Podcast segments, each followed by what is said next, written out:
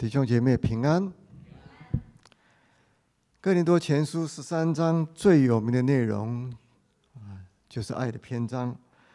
这个爱的篇章不仅是被谱成了诗歌，而且是广泛的被使用在婚礼中的正道。今天李慧姊妹带领我们唱的第二首诗歌《爱的真谛》，就是出自于四节到八节爱的篇章。为什么保罗？写给哥林多教会的书信中间，会突然冒出这一段描写爱的内容的一段话呢？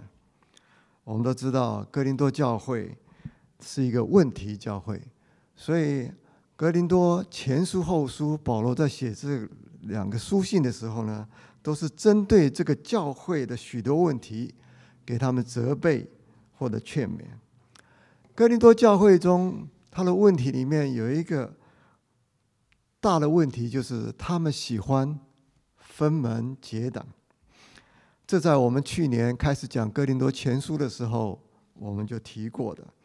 哥林多教会它有许许多多的属灵恩赐，但是他们在使用恩赐的时候呢，也分门别类。有属灵恩赐的人就看不起没有属灵恩赐的人，有恩赐的人就认为他自己比人高一等。他不认识恩赐，其实是为了建造教会，而不是为了造就自己。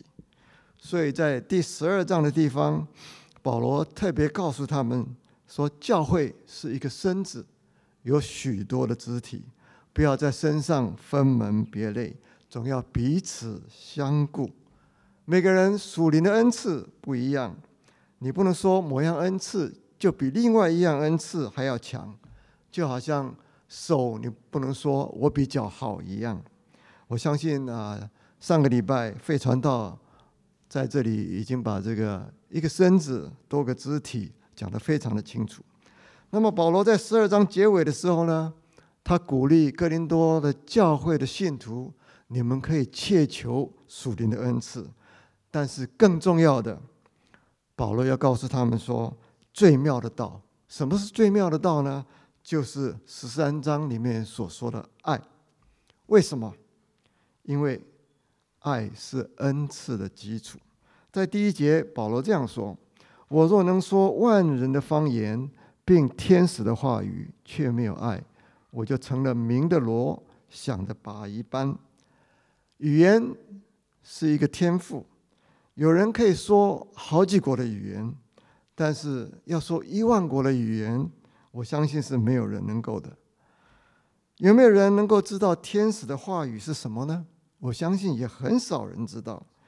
保罗这样的说法呢，只是一个假设性、夸张性的说法，所以他一开始就说“我弱”。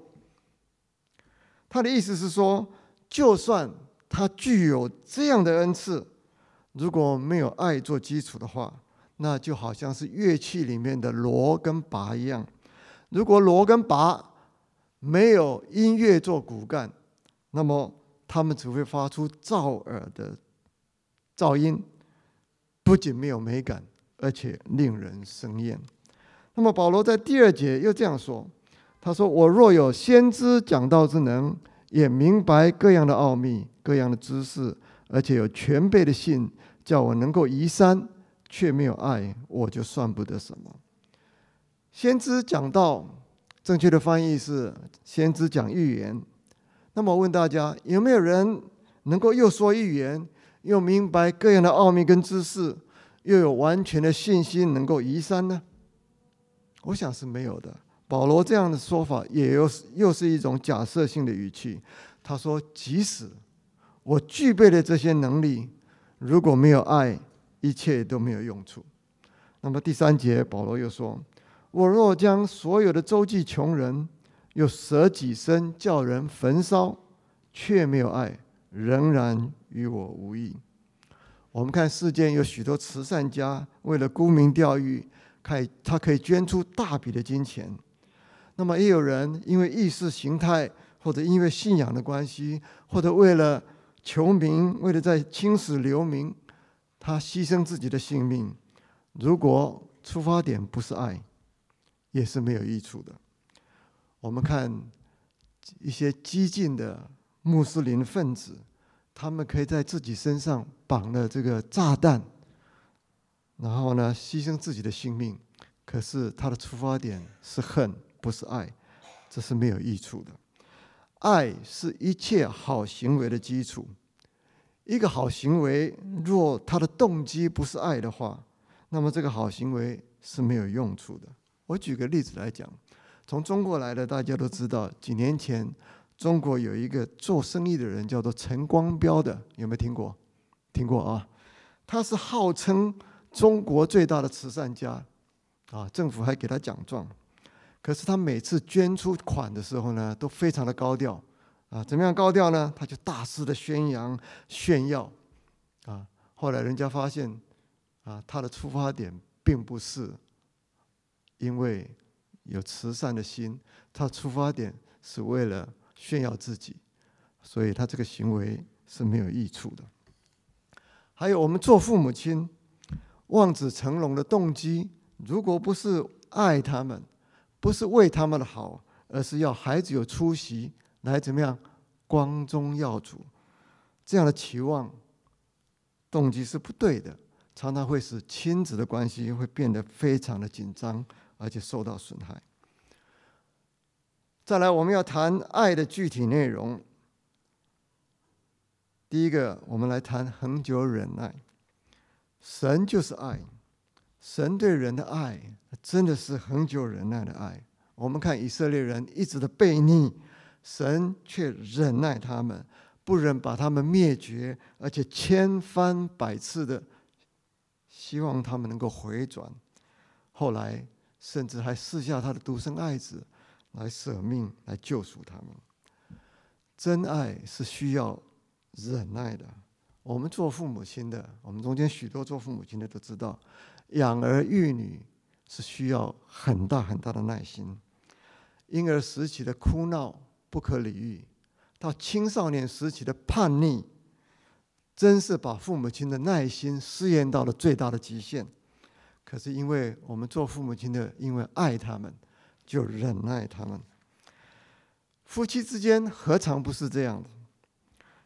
有的老公事体不勤，五谷不分，家事一概不做。管教孩子的事情完全交给太太，太太需要有极大的耐心。有的太太一天到晚碎碎念，啊，凡事都要凌驾到先生，那么这个做老公的也要有极大的耐心。忍耐是需要受苦的。中国人造字非常的智慧，怎么样？他说“忍”字心头一把刀。你在想说，这个心头上割了一把刀。心如刀割，那你要受多少的苦？那么钦定本的圣经呢？他把这个长久忍耐，他就翻作长久受苦。据说这个是比较符合希腊文的原文的。长久忍耐就是长久的要受苦。有人说夫妻之间能够白头偕老，忍耐是唯一的秘诀。你们觉得有没有道理？我想是相当有道理的。第二，我们来讲爱的内容是有恩慈。哦，sorry，恩慈是什么意思？恩慈就是亲切和蔼的态度。英文圣经把它翻作 kind。当你爱一个人的时候呢，你的态度一定是亲切和蔼的，你不可能对他粗暴或者恶言相向。一个最典型的例子就是耶稣，他对行淫的妇人的态度。耶稣他是神，他又是犹太人的拉比，他有权柄定这个妇人的罪。可是他怎么说？他说：“妇人，没有人定你的罪吗？我也不定你的罪，去吧，从此不要再犯罪了。”他的态度是这样的，有恩慈、亲切和蔼待所爱的人，容不容易？我相信是不太容易的，啊。有时候呢，你所爱的人一句话讲的不中意你听，你的脸色马上变了，你的声音马上就变得大声起来。这是我常常犯的错误，所以我要跟我老婆说对不起。那么有时候你叫小孩子去做一件事情，叫一次他不动，叫两次他也不动，那么你叫第三次的时候呢，你就发火了，难听的话就出口了。所以要恩慈，要和蔼可亲的态度，是不是太容易的？有一个做老公的，他是生意人，他常常需要应酬、谈生意，跟人家谈得很晚才回家。那么有一天呢，半夜他谈完了生意回家了以后，进到门里面就大声嚷嚷说：“老婆，赶快给我煮一碗面，我都快饿死了。”那么老婆已经睡着了，只好从睡梦中起来为他煮面。面煮好了以后呢，他就端到。餐桌上端到老公面前，可是面重重的往桌上一放下，面汤都溢出来了。那么这个太太这样的做法呢，就没有恩慈，显不出她从睡梦中起来为老公煮面的爱心出来。如果我们来设想，这位太太面煮好了以后，端到老公面前，轻轻的放下，轻声细语的对对老公说。老公辛苦你了，你这么晚才回来，啊！我现在面煮好了，请你趁热吃吧，啊！吃了好休息，我去给你放洗澡水。如果太太这样做的话，那这个态度就不一样了，就把太太的这个爱心就很美的表现出来。所以恩慈是爱的内容之一。再来，我们说不嫉妒。也是爱的内容。有人说，男女之间的爱一定有嫉妒，不嫉妒，那么不表示不就表示说我不爱对方吗？你们觉得是不是这样？我想也不是的啊，爱不应该是这样的。嫉妒的产生都是因为看重自己，在乎自己，拿自己跟别人一比较，觉得自己不如别人，于是呢，你就觉得受伤，你就觉得委屈，你就嫉妒别人。这样的爱是自私的。雅各书曾经这样说：“嫉恨如阴间的残忍，嫉妒是很可怕的事情。”啊，有时人因为嫉妒就产生很多的悲剧出来。我们看圣经里面就这样的记载，《创世纪》记载，该隐见到他的兄弟所献的祭，你知道比他所献的祭猛神悦纳。心里面就嫉妒他的兄弟，于是就把他兄弟亚伯杀了。雅各的儿子们见到他的兄弟约瑟比他们受宠，就嫉妒他，本来要杀他，后来把他卖给埃及人。那么我们看今天的社会里面，同事之间本来很有爱的，但是一个人升官，另一个人在原地踏步，友谊就生变，因为嫉妒就跑出来了。真正的爱是无私的爱，是没有自己的爱，是只为对方好，所以完全不会嫉妒。我们再看以色列人在旷野的时候，有两个人被圣灵感动而说起预言来。那么约书亚呢，就跑去告诉摩西说：“有两个人在营里面说预言，请我主来制止他们。”摩西对约书亚怎么说？我们给大家看一下。你为我的缘故嫉妒人吗？唯愿耶和华的百姓都受感说话，愿耶和华把他的灵降在他们身上。大家想想看，在当时，摩西是唯一能够从神领受话语的领袖。以色列人中有人也受到圣灵的感动，说预言。摩西唯一的地位。是不是多少会受到影响？所以呢，约书亚就求摩西来禁止他们。可是摩西毫不介意，甚至于巴不得以色列的百姓都有圣灵的同在，都能够受感说话。这摩西是有何等的气度跟风范？这是个领袖的气度跟风范。我们来看世界上有许多的领袖，不管是政治上的领袖，或者公司里面的主管。往往不敢用比自己能干的人，以至于国家治理的不好，公司不能够进步。这都是因为什么？因为嫉妒心在作祟，怕功高震主，这是非常可惜的事情。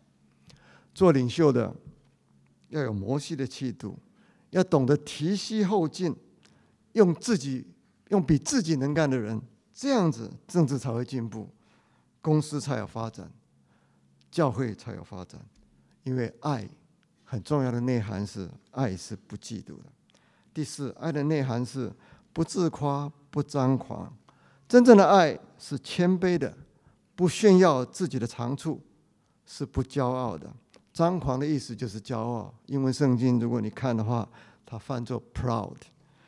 我们的神是大有能力的神，他为百姓施行拯救，可是他却不自夸耀。我给大家看一节圣经，《西方雅书》三章十七节，他说：“耶和华你的神是施行拯救、大有能力的主，他在你中间必因你欢欣喜乐，默然爱你，且因你喜乐而欢呼。”神的爱是这样一种默然的爱。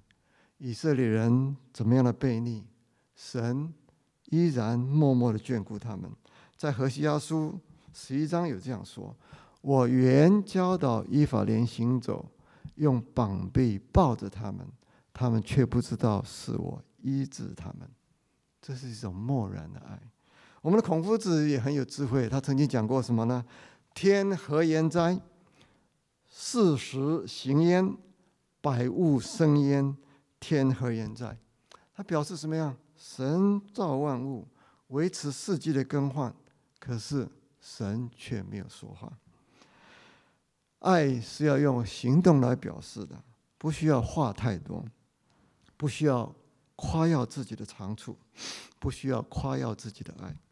我们做父母亲的，碰到孩子不乖的时候，我们有时候会这样说：“我这么的爱你，为你做了多少的牺牲，你却连我这一点点的要求你都做不到。”是不是有时候我们不小心会说出这样的话来？这样的话多说无益，你只会引起孩子怎么样，惹孩子的气，或者说引起孩子心里面的苦毒。主耶稣曾经这样说：“你施舍的时候，你要行在暗处，不要叫左手知道右手所做的。”这是对我们很好的提醒。主的爱也是谦卑的爱，不骄傲的爱。我们看他本是神，却甘心降卑为人，成为奴仆的形象，而且为人舍命，死在十字架上。这个爱是何等的谦卑！他是门徒的老师、夫子，可是他却怎么样？弯起腰来，跪下来，竖起带子来，为门徒洗脚。这是我们需要学习的，因为主这个谦卑的爱，我们做基督徒的有时候会犯的所谓属灵骄傲的毛病。我们会因为有一些恩赐，我们的侍奉有果效而沾沾自喜，就如同哥林多教会的一样。使徒保罗这样的提醒哥林多教会，我给大家看四章七节，他说：“使你与人不同的是谁呢？你有什么不是领受的呢？”若是领受的，为何自夸，仿佛不是领受的呢？耶稣的大弟子彼得，他自夸说他非常的爱主，比众人都爱主，就是众人却都跌倒了，他也不会跌倒。结果呢，跌倒最厉害的就是他。圣经说，神阻挡骄傲的人，赐恩给谦卑的人。这对我们是何等好的提醒！因为爱是不自夸、不张狂的。第五，爱的内涵是不做害羞的事。什么是害羞的事？就是不合宜的行为。英文圣经翻作 “rude”。爱应该是优雅的，应该是美丽的。如果你有粗鲁、不合宜的行为，那就不对了。我们因为爱心。圣经教导我们，我们用爱心说诚实话。可是，如果言语态度不合宜，那就会让人觉得说你只有批评，你只有责备，你缺少爱心。去过台北的人都知道，台北捷运可以说是啊，又干净又舒适又准时，可能是在世界的这个捷运里面有数一数二的一个捷运啊。那么捷运里面，如果你去坐的话，你就知道。有一个叫做每个车厢都有这个博爱座啊，priority seat。那么博爱座的意思就是说，哎，这个位置尽量让啊一些老弱妇孺啊有需要的人坐。那么最近发生了一些事情，有的老人呢就倚老卖老啊，看到年轻人有时候车厢很挤的，在上下班的时候，年轻人坐在这个博爱座上面，他就说起来，你年轻人你要让让位给我坐。这个老先生或者老太太这样做。有一次呢，这个老先生叫一个年轻人起来，年轻人就起来了，让他坐。结果后来发现这个年轻人是瘸腿的。那么老先生就不好意思，就说：“哎啊，你还是回来坐下的。”这个这个年轻人很很很很很那个怎么讲啊？很很能够忍耐，他就不坐，死不坐。那么其他的乘客也看不过去。有了让座给这个年轻人坐，他也不坐，一直坐到他下车。那么这个就引发网络很多的讨论。人家就说：“你这样做到底对不对？啊，不爱坐本来是自愿的，结果你老人因为倚老卖老，就叫人家年轻人站起来，这是不合宜的行为。这个就是害羞的事情。那么第六，不求自己的益处。”我先跟大家说一个故事。我小时候读到一个故事啊，他不知道这是犹太民族的故事，还是东欧哪一个民族流传下来的故事。他说，两个兄弟啊是做农的，那么在巴巴妈妈过世以后，他们就分家，啊，把家里的田分成两半，哥哥在东边，弟弟就在西边。那么后来这个哥哥结婚了，那么哥哥在想说，我已经有了家室。这个弟弟呢，仍然孤身寡人一个，我应该为他的经济来多多设想。于是呢，他就在半夜呢，偷偷的担了一担的这个麦子，就偷偷的放到西边他弟弟的这个仓库里面去。他三天两头就这样做，半夜不让人家知道就做这个事情。那么这个弟弟在想说，我是孤身寡人，一个人吃饱了，全家就不饿了。哥哥有了家室，将来如果再生孩子，他的负担就大了。所以呢，这个弟弟呢，也是在半夜偷偷的用个担子担着他的麦，就放到哥哥的谷仓里面去。夫这个兄弟两个人就偷偷这样做，做了好久。有一天在半夜里面，哥哥担着担子要到弟弟的这个谷仓去，弟弟也担着担子要到哥哥的谷仓去。结果两个人在路上相遇了，他们两个就拥抱。亲嘴，这个爱是完全不求自己益处的爱。我们看西乃山上，摩西上西乃山去见耶和华，百姓怎么样？却在底下呢，铸了金牛犊来拜耶和华神，就发怒要灭绝以色列的百姓。摩西于是再度上山去求耶和华，他对神说：“倘或……”你能够赦免他的罪，不然求你从你的册子上面来涂抹我的名。摩西求神赦免这些悖逆的百姓，他宁可失去他的永生，完全不求自己的益处。这是何等伟大的爱！几十年前，英国苏格兰长老会有一个医生，他到台湾来行医，一方面做宣教士。他的名字叫兰大卫，在一九二八年的时候，很早很早以前，有一个十三岁的小孩子叫周金耀的，他因为家里穷，脚受伤，没有钱医，以至于呢整个皮肤溃烂。这个兰大卫看到这个情形，就心生怜悯。他说：“这个孩子如果这个皮肤溃烂没有治好的话，他将来可能要截肢。”所以呢，他就用。想要一个用一个办法，哎，在当时可能还是很新的一个一个做法，他就从他的师母、他的太太身上腿上面割了四张皮，来给这个孩子做换肤的手术。后来换肤没有成功，因为产生排斥。可是兰大卫医生这样一个爱心，就感动了很多的台湾人，台湾人就非常的爱戴他们。有一本书叫《切肤之爱》，就在描写兰大卫夫妇这样一个啊舍己的爱的一个故事。那么台湾有一个啊，第一位的医学博士叫做杜聪明，他是留日的。他特别请了当时有名的画家叫李石桥的，就画了这一幅兰大卫医师啊切肤之爱的这一个画，然后下面附上这个说明，把它高挂在现在高雄医学院的这个走廊上面。这个杜聪明医师的意思就是说，我要提醒你们这些医学院的学生，你们要效法蓝医师的爱心。二零零八年，台湾有一个大学叫长荣大学。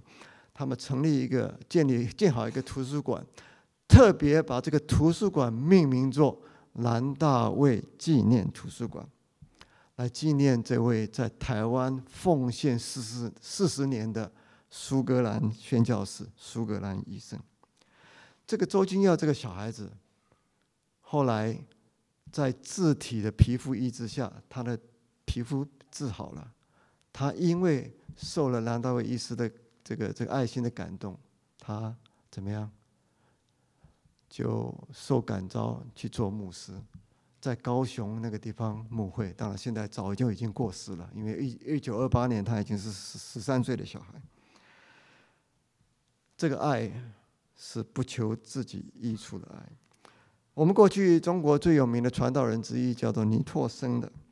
他曾经写了一首诗歌，叫《不求己悦》。我给大家看一下其中的一段歌词。他说：“让我爱而不受感戴，让我侍而不受赏赐，让我尽力而不被人记，让我受苦而不被人堵，只知清酒不知饮酒，只想掰饼不想留饼，道出生命来。”使人得幸福，舍弃安宁而使人得舒服，这是不求自己益处的爱。所以弟兄姐妹，这个爱它是效法耶稣基督的爱，因为耶稣基督就是这样的爱我们。所以弟兄姐妹，当你在一个机构里面做事的时候，你看到同事升官，你却没有份，你要为他高兴，为他庆贺。如果弟兄姐妹中间有的恩赐比你好，侍奉比你有果效，比你更受人爱戴，你要为他感谢神。如果你在家庭里面，你的父母亲偏心，重男轻女，做女儿的，你要为你的兄弟高兴，因为他没有受到你被轻看的伤痛。爱是不求自己益处的，是不求回报的爱。我们养孩子，不是为了养儿防老。我们养孩子呢，是因为我们爱他，爱是牺牲奉献的，处处为别人着想的。当我们乘坐火车，看到有老弱妇孺的时候，如果你还年轻，你要让人家坐；如果车子来了，有些妈妈推着婴儿车，你不要抢着先上车，你要让他先上车。如果有必要的话，甚至帮他扶一把，把婴儿车先弄上车。你进电梯的时候，往里面走，不要把在电梯门口，因为你要替人家想想，让人家后面的人好进来。你去 supermarket 去超市买东西，那个推车不要就随便，你方便就放在停车场上面。你放在停车场上面的时候呢，你会阻碍人家进来的人停车，你也会阻碍一出去的人停车，你给人家造成很大的麻烦。更要紧的是，你千万不要把推车。推到家门口去。凡事要替人家着想。保罗这样子说：个人不要单顾自己的事，也要顾别人的事，因为爱是不求益处的，不求自己益处的。第七个内容是不轻易发怒。人发怒的原因是什么？还是看重自我，以自我为出发点。人。如果常常看重自我的话，那就容易发怒。有一个老太太住在台湾，她有许多的外孙，有外孙住在美国，有外孙住在澳洲。这些孩子呢，都是在国外长大的，中文都不灵光。有一次呢，澳洲的这些外孙们到美国去，老太太也到美国去。为什么？因为美国有一个啊外孙女啊。比较大的外孙女，她要结婚，所以这些表兄姐妹就聚在一起，通通到美国啊去。那么他们这些表兄妹难得见面，一见面的时候呢，高兴的不得了，就用英语啊讲个讲话讲个不停，叽叽喳喳的讲个不停。老太太在做，她觉得受到冷落，她突然就大发雷霆，她说：“你们为什么讲英语？你把我当做什么？” 把这些外孙们吓坏了，他不知道到底怎么回事，他听不懂嘛，不知道这个这个这个奶奶到底在讲什么。为什么这样子呢？因为这个老太太她看重自我，当没有人以他为中心的时候呢，他觉得他不受尊重，他心里面觉得受伤，于是怒气就出来了。圣经怎么样告诉我们？圣经告诉我们说，爱要常常以为亏欠。欠债的人，你碰到债主的时候，怎么样？你哪里有权利发怒呢？你只有自知理亏，怎么样？恨不得早日还清欠款。所以呢，你就谦卑忍受债主不好看的脸色。所以呢，保罗用爱要常以为亏欠，这是非常啊非常贴切的讲法。那么第八，爱的内容不计算人的恶。不计算人的恶，就是你要赦免人的过犯。主耶稣给我们立下最好的榜样，他被害，死在十字架上，在断气以前，他怎么样？居然为害他的人祷告。我们都明白这句话，都清楚。他说：“父啊，赦免我们，因为他们所做的，他们不知道。”这句话，我认为是古今中外旷世。绝响啊！再没有比这句话还伟大的。我们每个人都有软弱的时候，我们要体谅别人的软弱，不要得理不饶人。我们常常是看到别人眼中的刺，却不想我们的眼中有良木。使徒彼得他曾经问耶稣说：“我们要饶恕人七次够不够？”耶稣怎么回答说？他说：“你要饶恕他七十个七次，意思是说你要继续的饶恕他，你要永远的饶恕他。”以弗所书四章有这样一段话，我给大家看一下：“你并要以恩慈相待，存怜悯的心，彼此饶恕，正如神在基督里饶恕了你们一样。”如果我们能够饶恕人，可是心中却老是记着他对不起你的地方。那就不是真的饶恕。夫妻之间吵架最常发生的一件事情是什么？就是每当吵架的时候呢，就彼此翻旧账。你过去讲了什么样的恶毒的话来对我？你过去怎么样？怎么样？怎样？怎样？有没有？互相揭疮疤，因为你不是真正的赦免他，你这个心里面还有疙瘩在。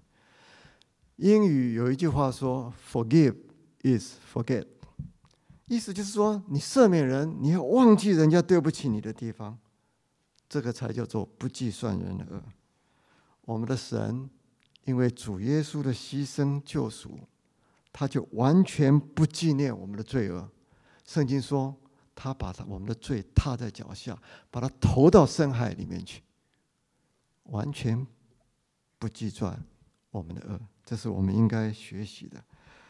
再来第九点，不喜欢不义，只喜欢真理。真正的爱是神圣的。圣经说，在爱里面没有惧怕，惧怕是从刑罚来的，而刑罚又是从罪来的。当一个人心里面喜欢罪，被罪所辖制的时候，你就没有办法坦荡荡的去爱人。心里不平安，你怎么能够爱得出来呢？所以，爱一定是不会喜欢不义。那么，爱为什么只喜欢真理呢？终极的爱是神的救恩，最完美的爱是十字架上面的爱。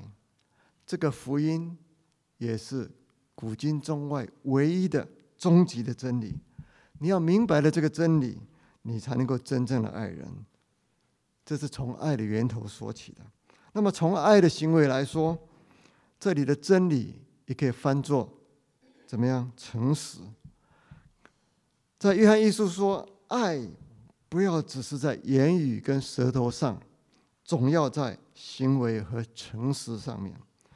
爱是不虚假的，是成于中，行于外的。当男女交往的时候，如果有一方隐瞒自己的职业、自己的出身啊，然后很虚假，甚至甜言蜜语来欺骗对方的感情，这个就不是真爱了。那么第四个内容。爱是凡事包容。那么包容的意思，它原文的意思是 cover，是遮盖的意思。也就也就是说，我们要对别人的短处加以宽容。这个包容比我们前面说不计算人的恶还要有更高的层次。你不计算人的恶，很可能只是消极的，我不去计较；包容则是积极的，你要去宽恕跟遮盖。箴言书十章二节这样说：“恨能挑起争端，爱能遮掩一切过错。”就是这个意思。你要积极的去包容他，去涵盖他。那么春秋时时代，齐国有两个人，一个两个人是好朋友，一个叫管仲，一个叫做鲍叔牙。我不知道大家听过这个没有故事没有？两个人是好朋友，两个人合伙做生意。那么做完生意以后有利润，这个管仲总是拿了大份，那么包叔牙就拿的比较少。那么包叔牙的这个这个啊属下就对这个很不满，跟包叔牙抱怨。那包叔牙怎么样说呢？他说：“哎呀，管仲他他家里呢兄弟多，有很多张嘴要吃饭。”所以，啊他拿大份是应该的。那么两个人后来去当兵，带兵打仗，都做做做做领袖。那么管仲带兵去打仗的时候呢，他老是躲在后面，所以管仲的这个部下非常不高兴，很不喜欢跟他去打仗。那么也跟鲍叔牙抱怨。那鲍叔牙说：“哎呀，你要了解，他家里有老母，没有人奉养，他不能死的。”后来。齐国发生的这个这个啊王宫发生的这个这个王位之争啊，齐宣王死了，那么他两个王子呢啊都在国外，那么谁能够先进到王宫里面去，他就可以做皇帝。那么鲍叔牙呢，他就护送一个叫小白的王子啊，要赶到这个啊齐国的首都去。那么管仲呢，他也带了一个王子啊，叫做公子纠，也要赶到这个王宫去。谁先到王宫，谁就做皇帝。那么管仲是很聪明、很诡诈的人，他在路上埋伏，看着这个小白啊，这个王子的车子来，他就用箭射小白，射中他了。那么他就觉得，哎，这个小白可能被我射死了，那我就慢慢的啊，带着公子纠，然后到齐国的首都去。没想到。他到齐国的首都的时候呢，这个小白已经做了皇帝。为什么？他那个箭射中了他没错，只是射到他的腰带，没死。那么这个下不得了了，你所射中的人做了皇帝怎么办？可是这个包叔牙，他是护送小白进皇宫做皇帝的，他有功，他却跟小白说：“他说你将来要称霸的话，你非用管仲不可，因为管仲的才气超过我千倍。”结果，这个小白也能够嘘寒纳谏，就用管仲当宰相。宰相，那么管仲是非常，呃，真的是非常有能力的人，因为他做管相、做首相，就把这个齐国治理的非常好。这个齐国，这个小白后来就是有名的齐桓公，春秋五霸之一。那么管仲。啊，受到这这个包叔牙这样子的遮盖，这样的包容，他非常的感动，所以他对人家讲说：“生我者父母，知我者包子也。”管仲这个感受是因为包叔牙怎么样的包容他，怎么样的遮盖他。中国人有两句话，大家可能都很熟悉，一个是“严以律己”。宽以待人，一个是以责人之心责己，以恕己之心恕人。我们常常对自己非常的宽容，可是对别人常常去挑剔。你真正的爱就要反其道而行。你要做到这一点，真的是要主耶稣的爱不可。彼得前书四章七到八节这样说：万物的结局近了，所以你们要谨慎自守，警醒祷告。最要紧的是彼此切实相爱，因为爱能遮掩许多的罪。这是包容。那么第十一，爱的内涵，凡事相信。爱一定有带有信任的内涵，你要相信对方，不要随便就去猜疑，对他的动机啊，对他的用心去猜疑。以夫妻关系来讲，如果做妻子的不信任丈夫，一天到晚怀疑做丈夫的是不是在外面有老有小三；如果丈夫的对妻子老是怀疑，你是不是乱花钱？你是不是啊偷藏了私房钱？那么这样夫妻之间的关系怎么会好呢？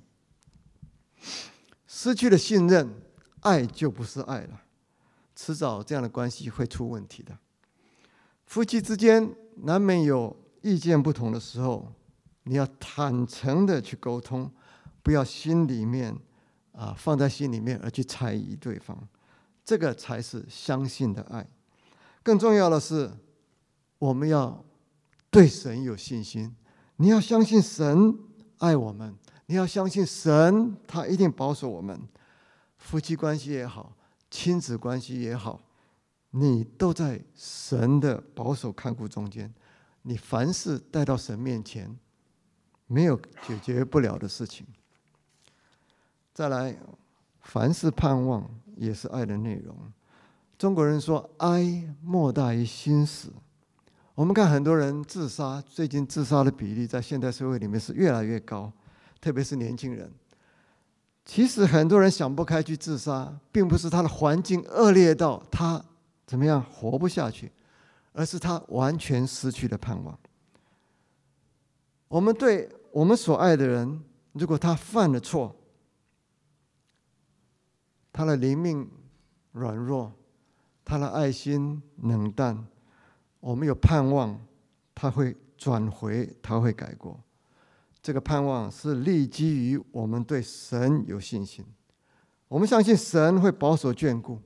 我们看浪子回头的故事就知道，这个浪子是何等的不孝，在爸爸还活着的时候要求分家，结果在外面浪荡完了以后呢，啊，就跑回来。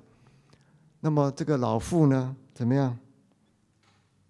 每天盼着他回来，所以圣经告诉我们这个故事的时候呢，老妇在家门口看望探望，远远看到他的这个浪子回来以后，他就三步做两步的跑去拥抱他，跟他亲嘴，因为他盼望他回来。十三，爱的内容里面还有一点就是凡事忍耐，啊，这里的忍耐跟前面的忍耐是不一样的。这里的忍耐是坚持到底的意思，而不是耐心的意思。所以有英文圣经翻作 perseverance，或者说 endurance。因着我们对神有信心，我们就能够坚持到底，不灰心，不失望。圣经说忍耐到底的必然得救，这个忍耐也是坚持到底的意思。有一个牧师叫做 John MacArthur Junior，他在他的一本书上面。写下他对这个四个凡事：凡事包容、凡事相信、凡事盼望、凡事忍耐的一个感想。我试着把它翻译作英呃中文。如果你能够看英文的，你就直接看英文。他是用钦定本的圣经的的的的英文。他说：“爱能包容，若没有爱，就无法包容的事情；爱能相信，若没有爱，就无法相信的事。”爱能盼望，若没有爱，就毫无希望的事。爱能坚持，若缺少一点爱，就会放弃的事。当爱包容之后，就能相信；相信之后，就有盼望；盼望之后，就能坚持。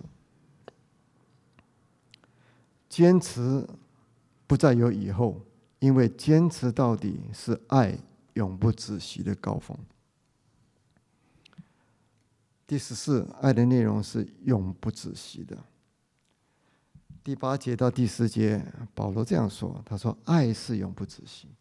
先知讲道之能，终必归于无有；说方言之能，终必停止；知识也终必归于无有。我们现在所知道的有限，先知所讲的也有限。等那完全的来到，这有限的必归于无有了。”保罗讲述了四节到八节这个爱的内容之后，他讲了这一段话，这一段话说到各样的恩赐、知识都是有限的。等到主再来的时候呢，这些都没有用了，因为主再来的时候呢，我们就跟他面对面，我们就完全明白了。所以这些知识、恩赐都不见了。可是唯有爱，它是不会归于无有的。爱是永远长存的。圣经说，神就是爱，神是亘古长存的，所以爱也是永不止息的。保罗在十三章结尾的地方啊，还说到基督徒的记号有哪三个？信、望、爱，其中最大的是爱。那么表示爱也是最重要的事情，表示爱也是永不止息的。为什么？因为主再来的时候呢，你的信。已经实现了，主再来的时候呢，你也无需再盼望了。但爱是神的本质跟生命，它却是永远长存的。所以，亲爱的弟兄姐妹，主耶稣舍命的爱是神爱的高峰。我们要常记得主耶稣这样的一种爱，我们才能够真正把爱在我们生命中自然的流露出来。最后，我引用今天诗班所唱的诗歌里面啊一些歌词：“若那不是爱”，来做今天的结束。他舍弃天上的荣华，知道未来使命，就是孤寂各个他山上摆上生命为我受死。临终前，他仍然记得同定身旁的人，用爱心怜悯对他诉说，并且带他进入乐园。若那不是爱，海水会枯干，天上空无星星，鸟儿不再飞翔。若那不是爱，天堂是神话，激情也是虚伪。若那不是爱，盼望我们常常记得主耶稣舍命的爱，也能把爱的真谛在我们生命中流露出来，好使人从我们身上看到主基督这样一个真爱。而来羡慕基督徒的生命，来寻求神，来归向神，求神祝福我们，阿门。